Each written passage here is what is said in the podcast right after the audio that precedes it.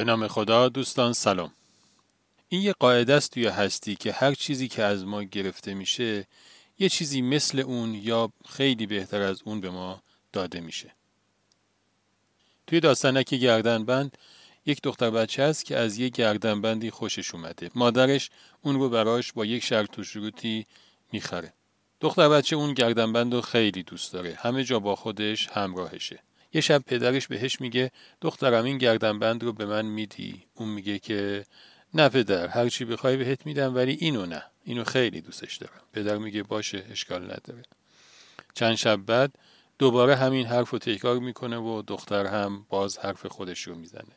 دوباره چند شب بعد همین اتفاق میفته تا اینکه یه شب دختر گردنبند رو از گردنش باز می‌کنه و پدر وقتی میاد پیشش بهش میده. میگه که پدر این گردنبند رو برای شما گذاشتم کنار. پدر با یه دست اون گردنبند رو از دخترش می‌گیره و با دست دیگش یه گردنبند خیلی زیباتر که اصل اصل هم هست رو بهش میده. این داستانیه که هر روز و هر روز توی هستی برای ما تکرار میشه. ما هر روز یک چیزهایی رو از دست میدیم که توی نگهداری اونها هیچ اراده ای از خودمون نداریم. ولی طبق قاعده ای که توی این داستانک بهش اشاره شده قطعا خداوند بهتر از اون رو برامون در نظر گرفته. مثلا یه بخشهایی از عمرمون رو از دست میدیم و بخشهای جدیدی از عمرمون رو خداوند در اختیار اون می‌گذاره. یا مثلا موقعیت های زیادی و توی محلمون توی شهرمون توی کشورمون توی کشورهای دیگه از دست میره و موقعیت های جدیدی جایگزینش میشه که همش بر اساس این قاعده موقعیت های جدید بهتر از موقعیت های قبلیه. و تنها یه بخش های خیلی کمی از چیزهاست که ما باید با اراده خودمون و با رضایت قلبی خودمون اونها رو از خودمون دور کنیم با این حسن زن که قطعا خداوند بهتر از اون یا حداقل مشابه همون رو به ما خواهد داد.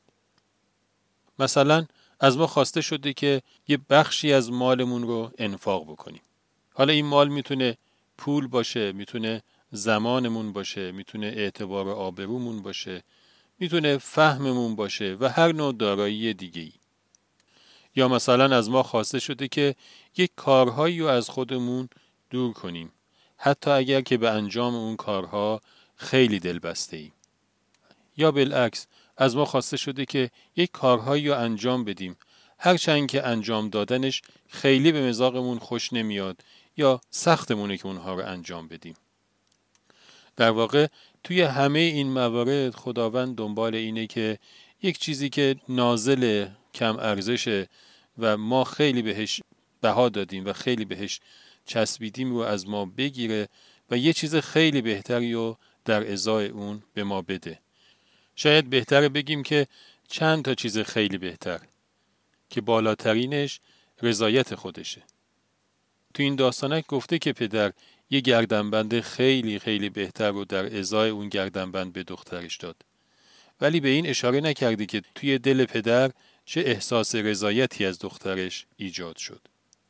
به امید توفیق خدا نگهدار.